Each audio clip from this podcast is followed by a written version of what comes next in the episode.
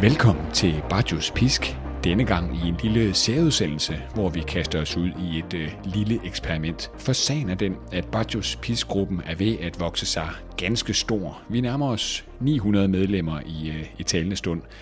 Og som en anerkendelse af de mange gode indlæg, der skrives, ja, så vil vi fremover indtale nogle af de længere gode skriverier. Sagen er jo den, at øh, det ikke kun er mig og Thomas, der står bag Bajus Pisk. Det gør I, kære lytter, i den grad også. Pisken lader sig som øh, bekendt ikke begrænse og består af andet og meget mere end øh, calcio, som dog er omdrejningspunktet over dem alle i den snart to år gamle podcast. Calcio er og bliver hjertet i det her fritidsprojekt. Men der tales øh, og skrives også om øh, alt fra Fiat Panda til underlige, velsmagende egensretter og rejseoplevelser i det land, som vi alle sammen elsker så højt. Og det er der også øh, her, vi begynder i dagens lidt specielle afsnit her. I denne allerførste indtalte sag fra Bajos Pisk, ja, så skal vi se nærmere på et øh, område af Italien, som er gået lige hjertet på en af vores virkelig trofaste lyttere, som normalt ellers skriver um, utrolig meget om det syditalienske. Måske har du allerede gættet manden bag indlægget. Det er naturligvis kalifen af de nedre rækker. Efter det indlæg inde i Bajos Peace-gruppen på Facebook, ja, så skal vi høre mere om øh, Chris Kaisers 3 Derby della Madonnina. Et øh, indlæg, han skrev tilbage i, i februar inden mødet mellem Inter og Milan på Giuseppe Meazza. Et møde, der i øvrigt endte med 1-0 til øh, Inter. For måske ender det jo med endnu et derby della Madonnina snart, nemlig i Champions League, hvor de to milanesiske klubber er nået frem til kvartfinalerne. Og lad os så springe ud i det. Vi begynder med dette indlæg fra Kasper Kok, a.k.a. Kalifen. Et forbillede for alle.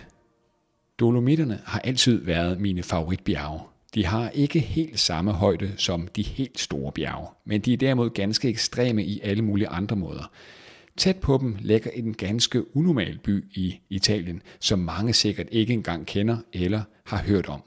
Og det er da også et smeltedil af alle mulige kulturer i en stor fondue. Bolzano er på mange måder et fascinerende sted, hvor Italien, Tyskland og Østrig møder hinanden. Regionen Trentino Alto Adige er en ganske overset region, selvom den har middelalderslotte, små bjergbyer og selvfølgelig bjerge overalt. Faktisk er regionen splittet i to som så mange steder. I nord taler man tysk som hovedsprog, og i syd italiensk. For at gøre det endnu værre for turisterne, så er der et lille antal i regionen, som taler latin. Fik jeg sagt, det var en fordyret her. Området er som sådan mest kendt for ishockey, min skjulte kærlighed, og Bolzano Foxes er også et hold, de fleste kender inden for miljøet. 19 gange mestre i Italien siden 1933, men er nu blevet rykket over i en fælles liga for hold i området. Hockey i Italien er ikke verdens største sport, så det var kun en fornuftig ting at gøre. Det kan måske lige nævnes, at stemningen til disse kampe er ligesom til fodbold, hvor der er ultras med flag, pyro og meget mere. Men det er ikke kun ishockey, det skal handle om, men derimod fodbold. Der er to hovedklubber i området Trento i syd og Sydtirol, som flere og flere er ved at få øje på, og det er også den klub, som denne tekst handler om. Sydtirol er mest kendt for én ting, deres betondefensiv, som sikrede dem oprykning sidste sæson. Klubben blev skabt af lokale allerede i 1995, og det lille stadion, som Bianco Rossi spiller på, er opkaldt efter en romersk general, Nero Drusus. Hvad der er fascinerende ved klubben, er måden, den er bygget op, og de regler, som de lever efter, modsat alle andre klubber i Italien, så vidt jeg ved. Milan har lidt noget af det samme, men dog alligevel ikke helt. For det første er det lokale folk og virksomheder, som er ejere af klubben, men har allerede nu sagt en grænse for løn på 100.000 euro om året for en spiller. Oven i det har man valgt at satse på lokale talenter fra området, hvilket i sig selv er ret vildt. Det er jo ikke fordi flere millioner bor i denne region. Faktisk bor der færre mennesker i hele regionen, end der bor i København. Klubbens stolthed ligger syd for byen, hvor FCS Center er beliggende i byen Epan. Det er helt uhørt, at en klub på Sydtirols størrelse har et træningsanlæg som dette. Vi taler state-of-the-art træningsfaciliteter, og så for en Serie B-klub, der kun lige er rykket op. Her spiller talenterne også deres kampe, og det tyske landshold bruger anlægget til samlinger, hvilket lidt beviser, hvad man har mere at gøre.